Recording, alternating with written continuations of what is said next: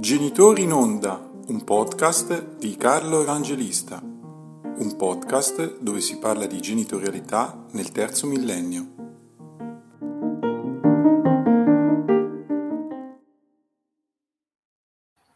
Buonasera a tutti e benvenuti in questa nuova puntata del podcast Genitori in Onda.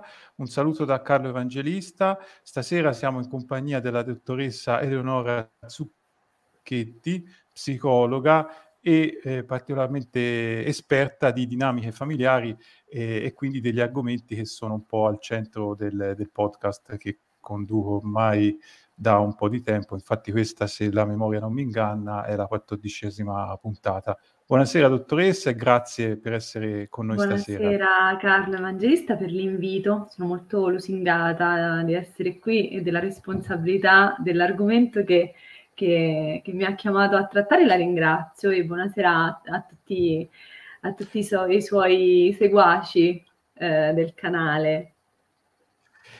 Allora, eh, io come parlavamo poco fa, eh, come titolo della, di questo episodio avrei pensato alla cogenitorialità, eh, questa sconosciuta, perché si parla, come, come dicevamo prima, spesso di bigenitorialità, soprattutto nelle vicende separative, perché comunque, eh, se non altro perché c'è un riferimento legislativo ben preciso dal 2006 nel codice civile, ma si parla meno di cogenitorialità.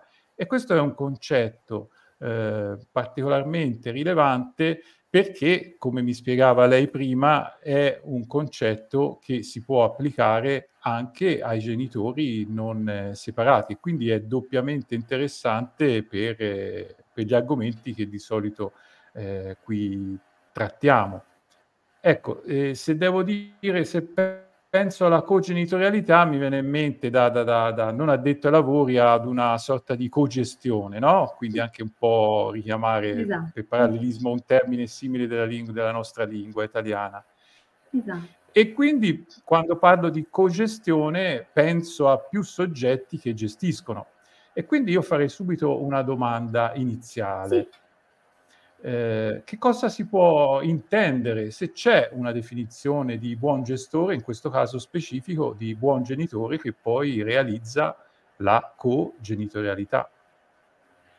Allora, eh, ce ne sono tante, no? Iniziare, non so, ad esempio da Winnicott, quindi insomma andiamo un po' a ritroso, che parlava del del genitore no? eh, sufficientemente buono, quindi diciamo tutte quelle caratteristiche di base che occorrono eh, per far sì che il genitore sia adeguato in risposta ad esempio ai bisogni di un bambino.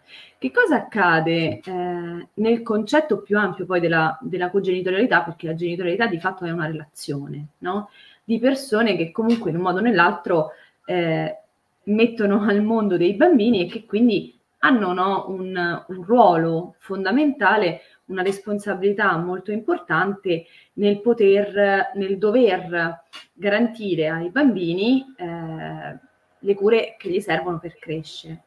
Che cosa accade quindi? Che ehm, la cogenitorialità diventa un po' un focus di interesse, no? soprattutto per noi che lavoriamo con le famiglie, perché eh, mh, diventa ciò che rappresenta più di tutti, come diceva lei Carlo, la cooperazione, no? un po' quel lavoro di squadra che è necessario per potersi impegnare insieme nella crescita dei, dei bambini. E c'è una definizione che a me mh, insomma, piace mh, in particolar modo, che, che è quella del, di McHale, che parla proprio di, questa, ehm, di queste qualità, no? di, questa di questa congenitorialità come quelle qualità che eh, i genitori hanno eh, la responsabilità che si assumono quindi insieme nel crescere eh, i propri bambini, quindi rispondendo in maniera coordinata, no? E, mh, in base chiaramente a delle attitudini che poi sono, sono personali, relazionali, ognuno di noi chiaramente eh, si relaziona in una maniera specifica, no? Però deve mettersi in cooperazione con l'altro genitore con cui si cresce, con cui si crescono i propri bambini. Avere uno stile genitoriale cooperativo no, di questo tipo, quindi in cui eh, i genitori in un modo o nell'altro si allineano anche eh, parallelamente ne, nella crescita dei bambini in realtà eh, ha dei benefici perché i bambini crescono in un ambiente stabile, collaborativo e quindi a differenza, ahimè, del conflitto, la cogenitorialità eh, riesce a, a, ridurre nei bambini i livelli di ansia, di stress, perché noi pensiamo all'importanza eh, per un bambino no, di essere in grado, eh, i genitori in maniera parallela o comunque in maniera collaborativa, di rispondere entrambi adeguatamente no, al, alle loro richieste, alle loro, ai loro bisogni. Quindi diciamo che questo concetto è un concetto molto ampio. Quindi eh, la, una delle capacità genitoriali, al di là della capacità genitoriale di accudire, curare, crescere i figli e far fronte a tutti i loro bisogni, che corrisponde anche a, diciamo, al, senso, al senso comune, oltre che al dettato normativo, ovviamente, è anche la capacità di rapportarsi all'altro genitore in un modo funzionale rispetto a eh, ha la necessità di evitare per i figli tutte le conseguenze negative che derivano da un mancato coordinamento e quindi dal, dal conflitto. Eh, pensiamo ad esempio no, eh, al contrario di una genitorialità condivisa, diciamo, nel vero senso della parola, no? noi parliamo di begenitorialità, parliamo di cogenitorialità, sono dei concetti eh, in un certo senso eh, che si legano molto tra di loro, no? Eh, eh, pensiamo mh, in maniera più, eh, non so, focalizzata ad esempio a ciò che crea in un bambino il conflitto tra i genitori, soprattutto quando i genitori sono separati e quindi quando i bambini vivono in case diverse, no? Quindi pensiamo a quanto questo effettivamente sia dannoso per un bambino, cioè l'idea di eh, vivere in un ambiente eh, estremamente conflittuale e, soprattutto quando la conflittualità è persistente, elevata, no? E, mh, I bambini si legano alle loro figure di accudimento, quindi fondamentalmente loro amano le proprie figure genitoriali e percepiscono in realtà che queste figure all'interno del conflitto fondamentalmente non si sopportano, se non addirittura a volte si odiano, no? Questo non fa altro che generare nei bambini sensi di frustrazione, ansia, eh, vissuti di tristezza, di paura, no? Diciamo che invece riuscendo a gestire in maniera più coordinata, più ehm, eh, sì, eh, parallela invece il, il, compito condiviso della genitorialità, si dà molta più stabilità ai bambini, eh, sia che la coppia sia unita, sia che la coppia sia separata, proprio perché gli si insegna il senso di autoefficacia, gli si insegnano ad avere eh, una buona autostima. Eh, mi viene in mente dare delle regole a dei bambini, no? Pensiamo se mamma dice una cosa, papà ne dice un'altra. Oggi mentre parlavamo, Carlo, abbiamo fatto sì. l'esempio del telefonino, no? Che è il classico sì, esempio. Classico, classico. Esatto, in cui magari i genitori si trovano d'accordo, perché poi noi dobbiamo anche pensare che i genitori sono delle persone che hanno a volte un sistema di valori, no? Che che è proprio, che portano Anche all'interno della perché famiglia. Provengono, perché provengono da, da, da, storie familiari, storie personali diverse esatto. e quindi la cogenitorialità, se ho capito bene, eh, riesce anche, se ben attuata, a non creare quei disagi di cui si parlava prima eh, nei confronti dei, del, eh, del, figlio, dei figli, ma a rispettare anche eh, determinate peculiarità e differenze che ci sono tra i genitori e che possono essere, se ben gestite, un arricchimento per, i figli, non un, un motivo di, di, ansia, di tensione o comunque di, di reazioni negative. Eh, certo, cioè in realtà se, eh, se, si riesce a gestire in maniera no, eh, sana la relazione genitoriale, le diversità sono molto importanti perché poi eh, ognuno di noi è, è diverso, no? Dagli altri. E, e quindi bisogna trovare eh, un equilibrio, no? E nella eh, definizione di cogenitorialità c'è esattamente un po' questo eh, allineamento, mi passi il termine, questa ehm, responsabilità condivisa proprio, io la, la, utilire, utilizzerei questo, eh, questo termine che è forte, però effettivamente la, la, la genitorialità è questo, no? quando si parla di responsabilità genitoriale, si parla eh, esattamente dell'assunzione no, di responsabilità del fatto che mettere al mondo un bambino significa assumersi la responsabilità del benessere psicofisico dell'individuo che si va a crescere e che si va a crescere no, nella maggior parte dei casi all'interno di un contesto in cui ci sono due genitori, no? Quindi in cui... Certo, al di là delle vicende che poi interessano due genitori, se rimangono uniti, se si separano. Sì. Carlo, io quando parlo con i genitori no, che, che, a volte confliggono e che quindi si trovano a vivere no, delle situazioni magari di conflittualità molto alta, io gli dico una coppia si scinde, ma mettere al mondo un bambino significa assumersi anche la responsabilità di avere eh, l'altro genitore come parte integrante della famiglia per sempre, nel senso che non ci, non ci si può scindere dalla genitorialità, come si fa, no? Bisogna, eh, eh, io questo, questa cosa la rimando perché a volte quando invece il piano della conflittualità è, è più no, sulla dinamica dei litigi, delle, recriminazioni, si perde un po' di vista il fatto che il matrimonio si può scindere, ma essere genitori insieme, mh, no, bisogna trovare una, una, modalità forse diversa, bisogna ridefinire i confini quando ci si separa, ma comunque no, bisogna eh, pensare che i bambini hanno necessità di avere questa, questo allineamento, no? questo sì, fatto di sapere che mamma e papà, anche se, se litigano, sanno che al, che al, bimbo serve questa cosa e lo sanno insieme, certo. no? Sì.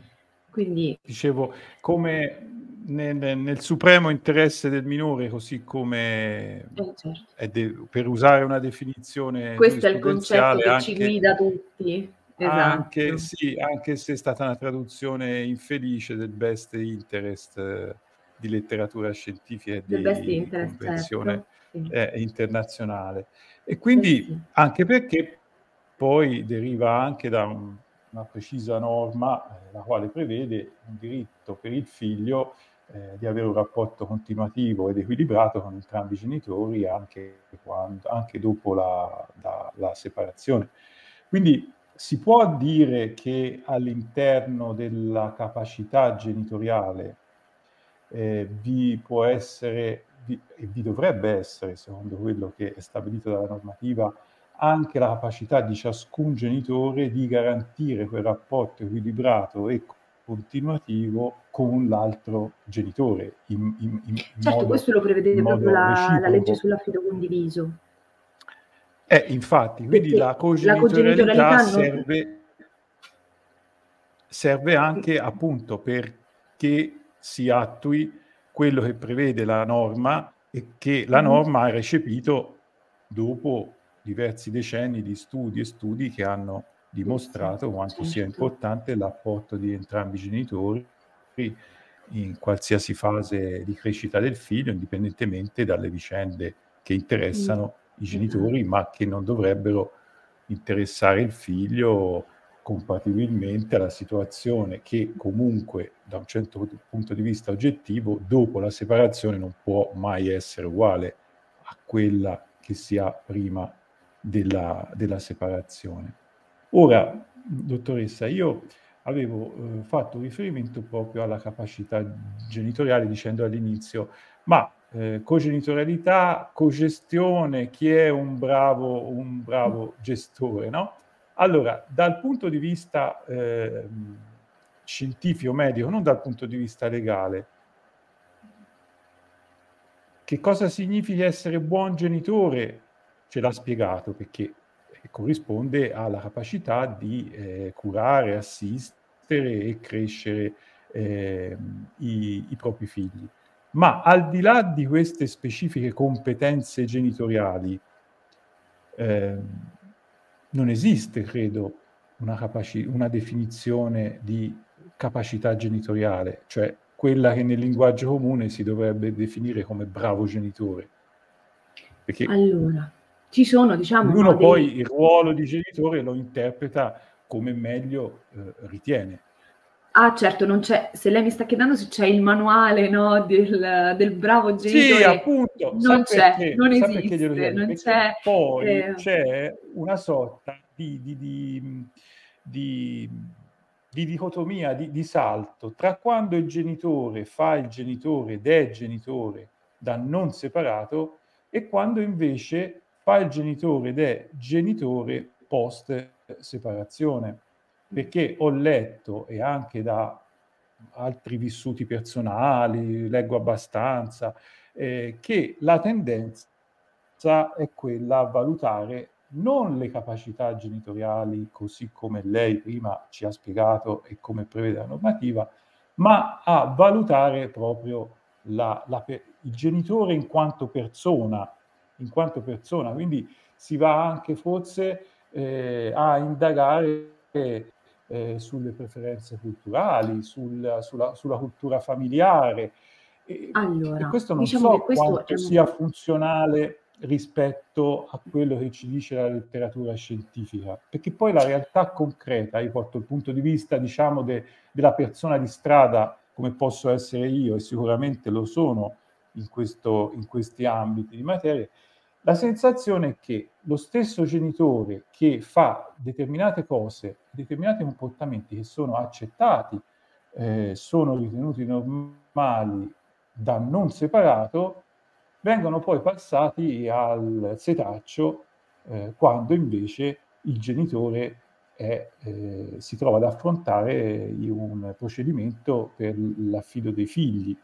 Ora, dal punto di vista dei figli, perché poi a noi quello che ci interessa, perché ce lo dice il legislatore, prima come dicevo prima, ma giova ripeterlo, prima del legislatore evidentemente se ne è occupato il mondo scientifico, perché la legislazione eh, registra quello che posso, può, può, portare avanti la scienza, i vari fenomeni sociali.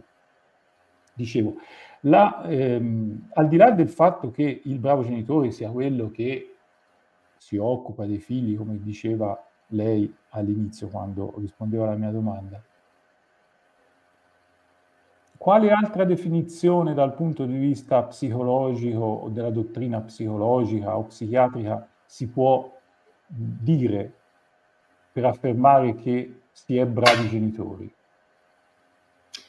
Allora, diciamo che non ci sono no, delle, mh, mm, dei requisiti, un vademecum, ok? Diciamo che la, la, la, mh, mm, io ho preso una definizione eh, di Bonstein, che è quella che mi sembrava essere più eh, facile anche da, da, spiegare, perché poi chiaramente eh, la valutazione delle competenze genitoriali è una situazione eh, estremamente tecnica, valutativa, no? che, che, si fa in contesti eh, estremamente eh, complessi, quando in realtà ehm, il giudice va a chiedere agli esperti se ci sono delle situazioni di pregiudizio ev- eventuale per un minore per cui, eh, ad esempio, l'affido condiviso è contrario all'interesse del minore. Quindi diciamo che stiamo parlando no, di una situazione eh, in genere di estrema conflittualità o comunque dove ci sono effettivamente delle situazioni che il giudice ha necessità di andare a valutare proprio nell'interesse del minore. Quindi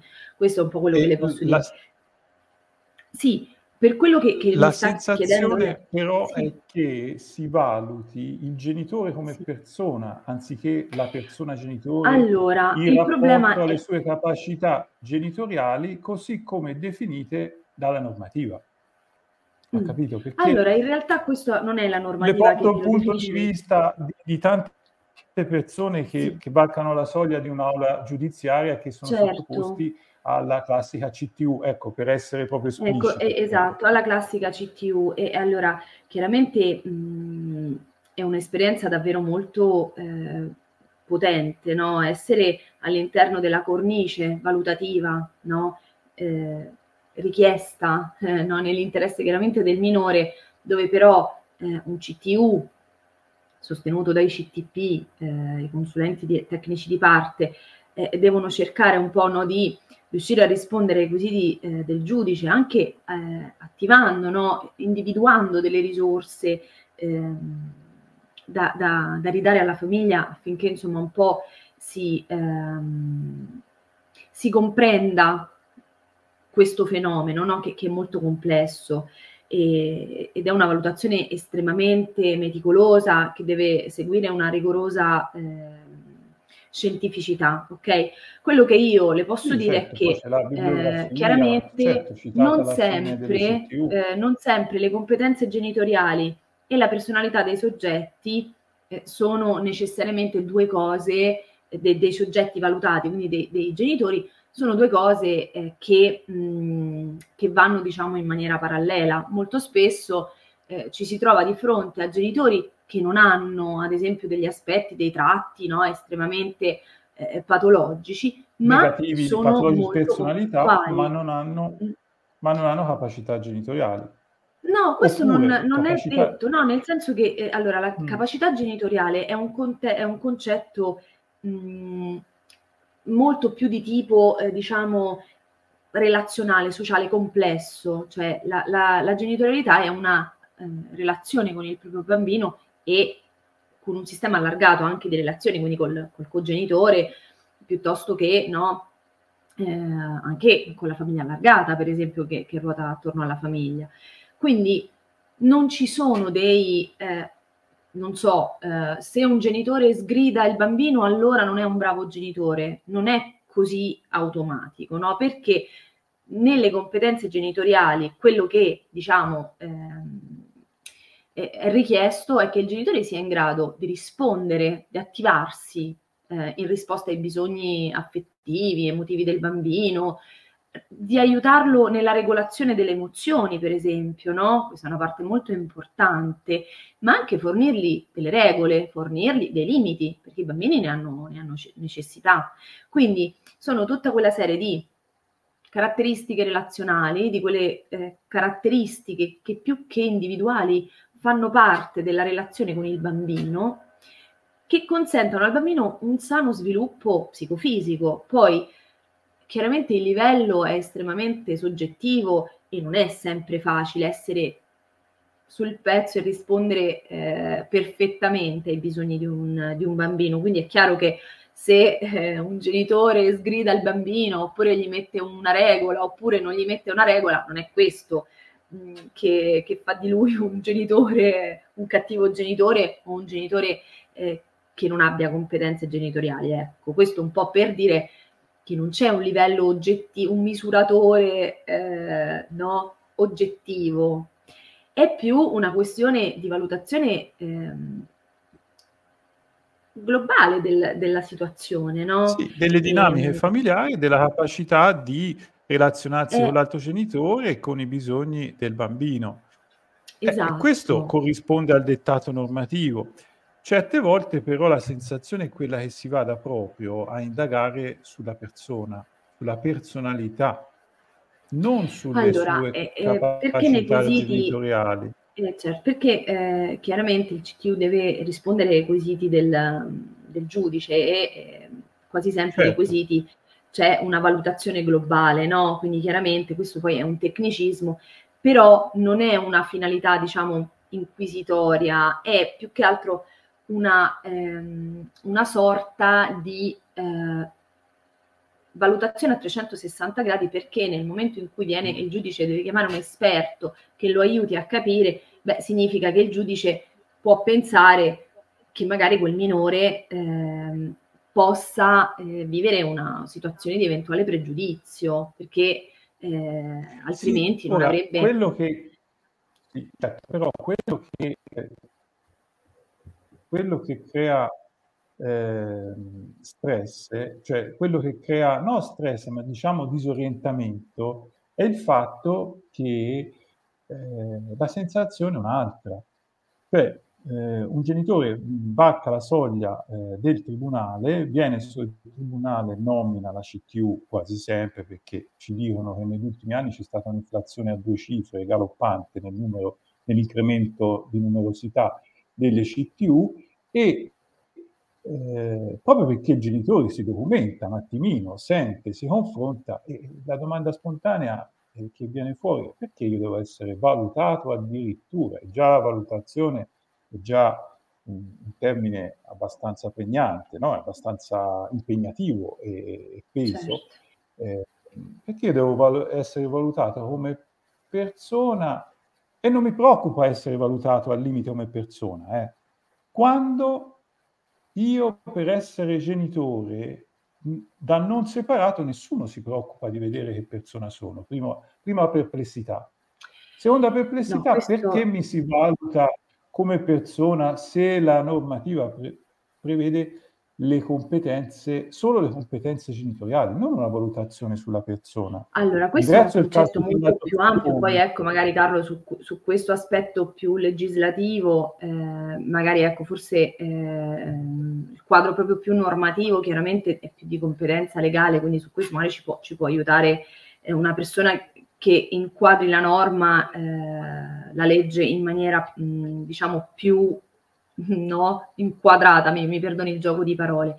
Quello che, sì, no, eh, ma io intendevo proprio dal punto di vista suo, cioè psicologico, allora, nel senso... Allora, ecco, eh, perché si eh. arriva ad una situazione in cui, no, ovviamente i genitori non riescono a trovare, per esempio, un accordo sull'affidamento dei figli e allora magari vengono da un, per, un processo molto lungo ehm, in cui magari sono stati in mediazione, adesso le dico così vagamente e genericamente, certo. poi ogni caso è un caso a sé e ogni è caso merita l'attenzione, sì, però... il, il, rigore e, e, e l'estremo però, rispetto. Diciamo in linea generale, statisticamente esatto. parlando.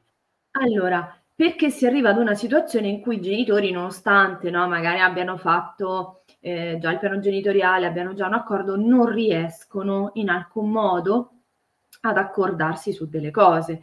Quindi eh, chiaramente no, prima parlavamo di quanto la conflittualità sia di per sé un, uh, una situazione mh, mm, che, che eh, può compromettere, no? eh, se persistente, prolungata, può compromettere l'equilibrio della famiglia e soprattutto dei bambini, no? il loro benessere psicofisico.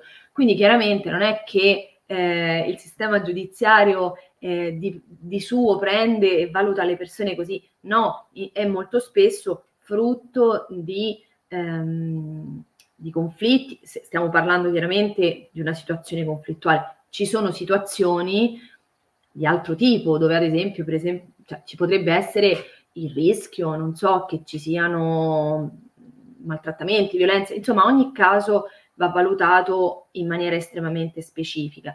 Però diciamo che rientrando nel caso di conflittualità, perché prima ne stavamo parlando, beh, lei immagini uno che dice A, l'altro che dice B, non si riescono ad accordare su C, beh, il giudice un po' inizia a pensare che forse è il caso di capire, no, quanto eh, questo sistema familiare estremamente, eh, no, difficile, estremamente complesso, difficile. possa andare ad impattare sulla salute dei bambini. Quindi non avendo il giudice eh, le competenze no, per poter fare questo, deve rifarsi a degli esperti.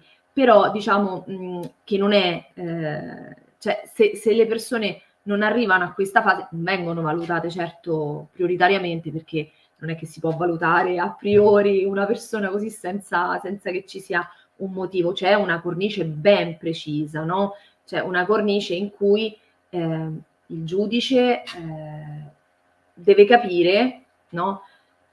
Se la soluzione giusta per il bambino è l'affido condiviso, che è la, mh, mm, la, la eh, quello che di default mh, avviene, no? Di cioè default, deve capire sì. se ci sono delle certo. condizioni certo. di incompatibilità verso questa situazione che, che, invece è quella standard, quella standard, no? Ok? Quindi, sì, eh, sì, quella standard che esatto. poi questo eh. ce l'hanno detto altri, ce l'hanno spiegato altri, poi è sulla carta, questo è sulla carta, Carlo, però mi permetta di dire che poi... questo è un problema ancora culturale, no? Perché la legge in realtà sì, è molto parlato, chiara e, e, e, chiaramente parla eh, del... Eh, del, della bigenitorialità come diritto del minore a mantenere un legame continuativo con le sue figure di attaccamento, no? Eh, quindi, eh, certo, chiaramente, poi qui ci troviamo ad aprire un'altra parentesi che chiaramente eh, no, molto spesso in realtà non trova effettiva applicabilità, questa bigenitorialità perfetta, no? Però chiaramente eh, questo ha bisogno di, di più tempo perché credo che ecco, i cambiamenti culturali necessitino di, di più tempo. Però io sì. le posso dire per la mia esperienza che ci si sta muovendo nella direzione no? giusta da questo punto di vista, anche grazie al contributo di, di persone come lei che eh, in un modo o nell'altro cercano di, no? di, di vederci un po' più chiaro. Sì, anche perché eh, poi è la società che, che, detta le modifiche legislative e anche orienta la, la giurisprudenza. Io questo, mm. questo ritengo, ritengo eh, che certo, funzioni così, un po, in tutti, pa- alla... un po' in, tutti, in tutti i paesi. Quindi mm. qualsiasi azione divulgativa eh, penso che sia, che sia la benvenuta, oltre al fatto che una bigenitorialità, eh, così come stabilita dal, dalla normativa, e poi mi pare ho letto scientificamente, insomma la scienza dice ci sono diversi studi mh, in base ai quali, mi corregga se sbaglio, eh, un minimo di tempo funzionale eh, di ciascun genitore con i propri figli non, dovete, non dovrebbe scendere al, al, di sopra di, al di sotto di un, di un, terzo e non dovrebbe essere superiore al, al, al di sopra dei due terzi del tempo del, del, tempo complessivo, diciamo, a disposizione cioè, del figlio co, con, da passare, da passare con, con, i genitori. Per esempio, io ritengo che la bigenitorialità sarebbe, se applicata in un certo modo, sarebbe un, un eh, volano, per usare un termine inflazionato in altri ambiti, uno, uno, straordinario volano per raggiungere la parità effettiva di genere anche nei ruoli genitoriali. Guardi, io eh, su questo tema mi, mi trovo anche molto sensibile perché io, mh, lavorando con le coppie separate da, da tanto tempo, no, eh, vivo molto, ad esempio, a parte la sofferenza della famiglia, perché una famiglia conflittuale, una famiglia separata è una famiglia che si porta dietro tanta sofferenza, quindi merita davvero tutta l'attenzione, tutta la delicatezza eh, del mondo, perché sì, soffrono i bambini, questo è vero, soffrono anche i genitori moltissimo, no? Quindi dobbiamo pensare eh, che in qualche modo la separazione riguarda tutto il sistema familiare. Soffrono i nonni, soffrono gli zii, soffrono gli amici di famiglia, no? Cioè, insomma, è un qualcosa che, che richiede necessariamente un riadattamento, no? Quindi ehm, questo non ce lo dobbiamo dimenticare mai e eh, dobbiamo pensare anche, eh, lei prima parlava di, di questi cambiamenti culturali no? che stanno avvenendo, lei pensi fino a 40-50 anni fa, 30 forse, il ruolo del papà era eh, estremamente marginale, ma anche 20. il termine, sì. no? e, e, il papà era eh, visto come eh, diciamo il genitore che in un modo o nell'altro provvedeva di, di più a eh, quelle funzioni normative, economiche di mantenimento, ma questa situazione sì. oggi io non la vedo più, cioè si vede ancora, per carità io non è che dico che, che non ci sono ancora magari realtà eh, che sono ancora strutturate in questo modo, però dico che effettivamente oggi i ruoli dei genitori non sono più così rigidi e fissi, mamma fa questo, mamma cambia il pannolino, papà va a lavorare e porta i soldi, no? Quindi oggi quasi tutte le famiglie eh, hanno un doppio reddito, si lavora in due proprio perché la società è cambiata, le, le, eh, le regole sociali sono cambiate, anche i bisogni no, delle persone, sia di realizzazione sia economici. Cioè, mantenere un bambino è, è, molto, è molto oneroso, quindi eh, necess- molto spesso bisogna eh, per forza lavorare entrambi. E, e quindi io eh, tante volte invece cerco di ehm, trasmettere un po' il concetto che collaborare a livello genitoriale, quindi eh, essere cogenitori in un modo o nell'altro, non solo aiuta il bambino nella sua crescita e, e lo aiuta a stare in un ambiente collaborativo, ma aiuta anche i genitori, separati o no che siano, a per esempio mettersi d'accordo se io voglio andare a, dal parrucchiere e ho una relazione eh, con l'altro genitore che mi permette di dirgli guarda mi tieni il bambino perché devo andare a giocare a tennis senza che l'altra persona mi, eh, eh, mi, mi, respinga oppure senza eh, che, che, ci siano dei litigi, eccetera, certo. è funzionale anche perché comunque i genitori in questo modo possono viversi più serenamente loro la genitorialità. Sì, Quindi sì. la cogenitorialità è una risorsa da attivare. Assolutamente, da attivare, no? Certo. Cioè la collaborazione è fondamentale.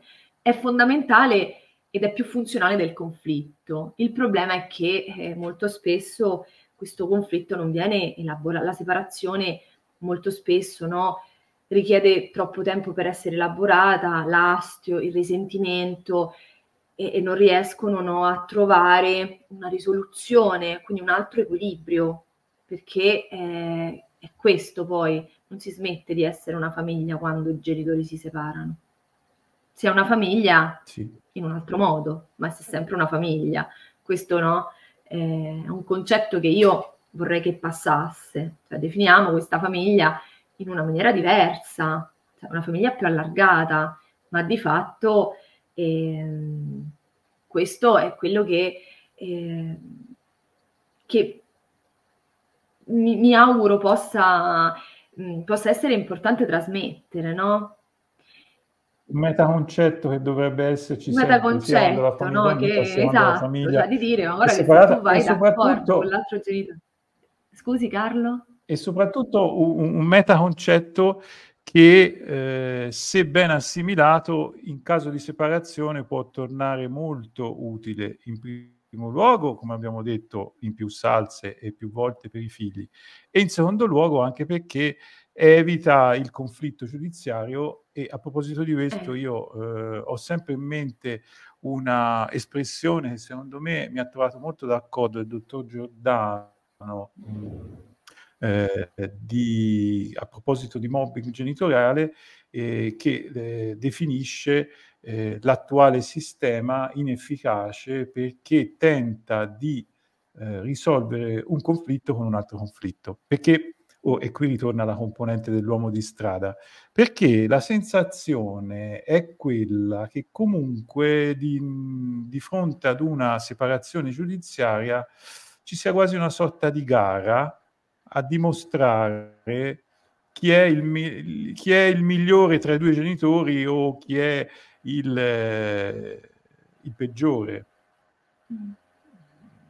Ci sono delle Beh, dispute, per esempio, sull'interpretazione delle batterie di eh, test che vengono fatti, che vengono somministrati eh, eh durante, durante la CTU quando invece forse sarebbe più utile, e quindi qui si ritorna all'importanza della eh, diffusione e quindi del cambiamento culturale, una eh, maggiore cultura della cogenitorialità e del, eh, della ricomposizione, come ci diceva giustamente lei dal punto di vista eh, della psicologa specialista, una ricomposizione eh, su nuove basi eh, di una realtà post-separativa diversa da quella eh, che c'era prima della separazione.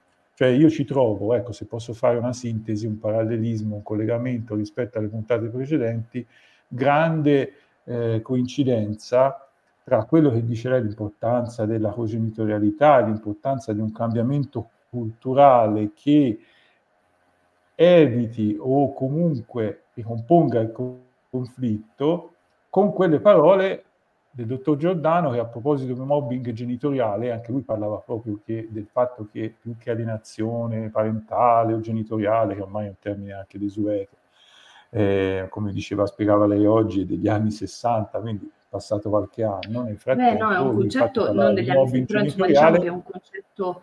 Eh, insomma, che, è stato collocato in un'altra epoca, insomma, non così, fond- non così indietro, però diciamo che adesso eh, chi si occupa di famiglia, questo un po' Carlo glielo volevo rimandare, no? soprattutto con la riforma Cartabia, per esempio anche per i requisiti che la riforma ha messo per i consulenti che, che lavorano in ambito di famiglia, e, e beh, si sta cercando, questo mh, glielo dico perché anche gli ordini professionali eh, hanno delle linee guida, insomma, eh, dove mh, noi che lavoriamo con la genitorialità eh, dobbiamo, sia che siamo CTU, sia che siamo CTP, sia che siamo eh, no, persone che si occupano eh, comunque di conflitto genitoriale, eh, dobbiamo eh, avere invece in mente molto bene la relazione il conflitto, che cosa significa, no? Quindi anche questo è, è un approccio che sta prendendo, diciamo, no, un po' ehm, una, ehm, un inquadramento che sia estremamente no, eh, meticoloso ed estremamente eh, specializzato. Ecco. Quindi, sì, mh, leggo quasi tutti i giorni in esatto. un noto social profe- per professionisti il fatto che comunque c'è tutta una serie di iniziative degli ordini professionali, sia legali sia... Come eh, no, ci sono un sacco di protocolli di intesa tra i tribunali e gli ordini linee professionali. Guida, ho letto, linee guida, ho letto oggi, per esempio, al Tribunale di Milano hanno, hanno adottato delle linee guida proprio in conseguenza della riforma Cartabia, quindi questo esatto. fa ben pensare eh, sul fatto che comunque eh, si va verso una diminuzione del conflitto evitando appunto un sistema che, ripeto, eh, anziché attenuarlo il conflitto cerca di risolvere un conflitto con un conflitto ancora eh, maggiore. Eh, certo, perché poi chiaramente Quindi... il sistema giudiziario eh, no, ehm, effettivamente è, è, un posto dove le persone confliggono no, di fatto e quindi, quindi chiaramente... C'è, c'è una parte, qualcuno deve soccombere, diciamo, tra certo. virgolette, che è una che è Quello che però le dico, guardi, io eh, infelicissima in quest'ambito. Eh, però io le dico che eh, i magistrati, gli avvocati, noi, eh, noi vabbè, siamo formati no, eh, per questo, mh, mm, hanno una preparazione eh, davvero molto, eh, molto specialistica. Adesso, insomma, ehm, mi capita spesso di relazionarmi eh, in convegni, eh, comunque con tutte le figure che ruotano attorno alla famiglia separata e le dico che c'è un'attenzione, una delicatezza alla tematica che è molto peculiare, insomma, si cerca di eh, mettere insieme tutte noi figure professionali che operiamo, no? Con le situazioni di conflitto, di mettere proprio insieme, ognuno con le nostre competenze, i nostri limiti professionali e le nostre risorse, cercare proprio di, eh, eh, come dicevo prima, prendere questo sistema, che è un sistema in estrema sofferenza, e dargli l'attenzione e il contesto giusto che merita, perché a volte no, ehm, si arriva anche eh, in quelle condizioni di, di, conflitto, però le dico per esperienza che molto spesso ehm, ci sono persone talmente brave anche da riuscire un po' a, eh, in coordinazione si dice, incapsulare questo conflitto, no? E quindi a volte anche dirti, guarda che però così non va bene, forse è che dobbiamo fare questa valutazione per vedere se il tuo bambino è, è a rischio, a volte aiuta anche un po' i genitori, no? Non a, a farli stare in quella cornice punitiva, ma anche un po' ad attivarsi rispetto al fatto è che comunque ci sono arrivati loro lì, no? A volte devo dire che questo, certo. eh, che questo funziona, a volte funziona per un po', però ecco, se noi in realtà eh, guardiamo alla famiglia, alla genitorialità, al conflitto, eh, a, a, una famiglia eh, separata come un, un sistema che ha bisogno no, di, di, un'attenzione particolare, che non è come una causa, che ne so, mi viene in mente che uno fa il vicino perché quello gli fa rumore sotto casa. Ora, no, senza nulla togliere a questo, no? però chiaramente ci sono delle dinamiche relazionali molto profonde che riguardano aspetti profondi, aspetti di sofferenza molto forte. Quindi dobbiamo dargli la giusta attenzione. Io le dico che ci si sta muovendo in questa direzione, tutti quanti, tutti, tutti quelli che ci lavorano eh, con le famiglie eh, sono eh, di questa idea, ecco, di, di dover trattare queste, queste, famiglie con, i guanti, perché sono delle situazioni molto spesso di, di estrema fragilità e di estrema sofferenza. Quindi, no? E, le, le dobbiamo... Sì, sì. Infatti l'assoluta buona fede, l'assoluta competenza e correttezza da parte di tutti non è messa in dubbio e, e questo è di grande conforto perché comunque la realtà ci dice anche che c'è da lavorare molto in quella direzione. C'è da e lavorare moltissimo. Più buona fede, più competenza e correttezza c'è, e, e, meglio è perché ce ne vuole abbastanza perché la realtà eh. È ancora un po' diversa da quella che il legislatore del 2006 eh, aveva, aveva, aveva, ipotizzato e prefigurato. Ma io lo sa che sono, la... sono un ottimista. Prego. Sì, bisogna essere Sono un ottimista di natura. Certo, certo. Quindi certo. penso no, no, che... No, ma quello che... anch'io a livello personale sono ottimista, se no non mi ero messo a fare esatto, questa, esatto. Piccola, questa, Piccola, iniziativa. Esatto. Dottoressa, io la ringrazio infinitamente. Grazie Grazie. Le auguro buona serata. Anche a lei Carlo, è stato un a, piacere. A, a, alle prossime occasioni di contatto. Grazie. Arrivederci Carlo, grazie Arrivederci. mille. Arrivederci. E grazie Buonasera. a tutti coloro che ci ascoltano. Che Arrivederci a tutti che ci ascolteranno. Buonasera. Buonasera.